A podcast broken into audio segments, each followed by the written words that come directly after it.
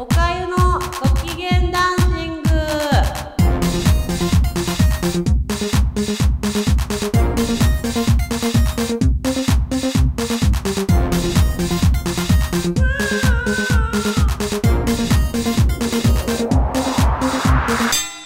はいということで今日も始まりましたおかゆのご機嫌ダンシングです。皆さんこんにちは。えっとこの間ですね、えーおかゆがドカベンドカベンって言ってたら友達がですねツイッターだったかな？かでそのドカベンの凄さを語ってる人がいるよっていうのであの万場通信っていうところの前田さん前田さん？前田さん？前田さんが書いてらっしゃる記事を教えてもらいました。えっとねこれ URL とかつけられますかね？じゃあつけていただきたいんですけどドカベン31巻がとにかくすごいっていうことをおっしゃっていてでそのことについて喋りたいなと思いますでその前に前田さんよりおかゆの方が先だよってちょっとこれだけ言っときます 先だよ先だよっていうことでねあのーおしゃべりしていきたいなと思います。で、ドカベン31巻なんですけど、これ、これ前田さんもお話しされてるんで、まあ、繰り返しになっちゃうんですけど、これあの、とにかくドカベンの中でギャーってなる、山になるところで、で、えっと、1年生の夏が終わって、次の春の選抜で、えっと、里中くんは肘痛めてるとか、殿間がこの後どうなるかわかんないとか、あとなんかね、いや、ま、なんかそのごちゃごちゃしてる中で戦ってって、で、まあ、あの、おかゆが大好きな土佐丸高校と試合するんですよ。で、この人は全然、まあ、このね、限られたところで書いてらっしゃるんで書けてないんですけど、その、この試合の時に結構びっくりしたのが、全然関係ないんですけど、この3時間の凄さとは。この時の、えっと、土佐丸ナインは全員名字に犬って入るんですよ。多分、土佐犬から来てて。で、全部犬が入ってんなっていうので、僕はちょっと、先生すごいなって、今日、今回かけてる思いが違うなって思って読み始めたんですけど、この巻めちゃくちゃ面白くて、えっと、ドカベンと土佐丸がこう、もう一気、攻防攻防ってずっとやってて、で、おかゆも実はドカベン古本で当時買ってたんですけど、何巻まであるかやっぱり知ら、この、多分前田さんと同じで知らずに買ってて、32巻ぐらいで終わるんじゃないかって思って、2、3巻で終わると思って買ってたんですね。だから、これどうなんだろうっていうのが、すごいわーってなって読んでて、で、31巻の、この人が言ってるみたいに、ところまで来て、最後、これちょっと負けんじゃないかなって思って読んでて、なんかや、みんな調子が悪いし、どうなんだろうっていう風になってて、読んでたんですけど、でね、おかゆも実は、あ、そうそうそうそう、言うのも忘れたって。再読してね、この間、31巻の前後を読んだ時に、あのね、メモ書いたのが思い出したの。で、おかゆは何を書いてたかっていうと、あのね、ここでね、ドカベンたちがいろいろ言って、やってる、野球やってんだけど、それはね、ちょっとこれね、野球ですごい好きな人とか、今この甲子園がすごい熱くなってる時にね、言ったらいけないなと思うんですけど、おまけ。野球はおまけになってて、で、あの、野球じゃなくて、やっぱ漫画読んでたりとか本読んでたりしてて何が面白いかってその出てくる人の人生がちょこちょこって出てくるのがギュンってここで全部が一緒になるんですよ。例えば最初の方で山田がこうとか里中くんがこうとか山田にはこういうライバルがいてとかでここでは全然語出てこないんだけど微笑み三太郎っていうドカベン世代がもう一人男の子がいてそいつがドカベンたちとどうして野球することになったかとかっていう物語がポンポンポンって散りばめられててでそこにこれ野球物語野球これこの話なんか前回前もしたような気がするんですけどってなってるのが31巻でなんかこう全部つながるんですよ。ですそれであやっぱりこうその小さな語りが大きな語りになってここでなんでこのメンバーでやってるのかなっていう、まあ、偶然ですけど偶然集まったメンバーでやってて俺たち楽しい楽しいかどうかは別だけどあここにいてよかったなっていうのが出てる巻だと思います。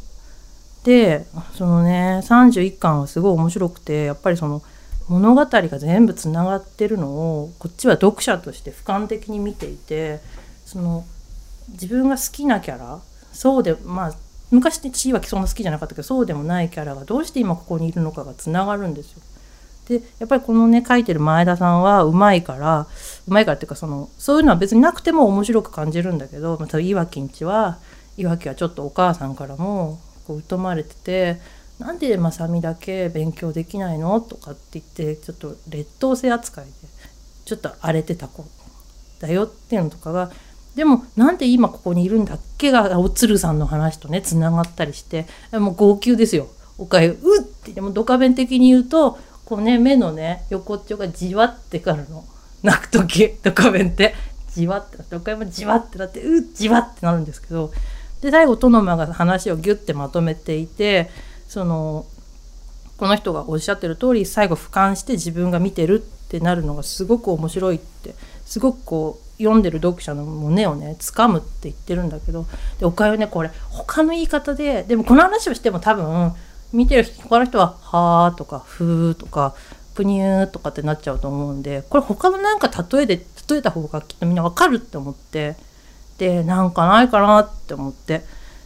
樋口さんに伝わるなんかないかなって思ってたの。たらねおかゆ思い出したの。あのね X への手紙って本があるじゃん。小林秀夫のみんな読んだことある？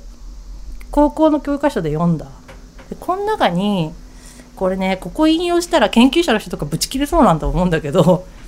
でも難しいことを理解する時は卑近な例だよね。はい行くよ。でえっとねこの中でニーチェの話してるところがあって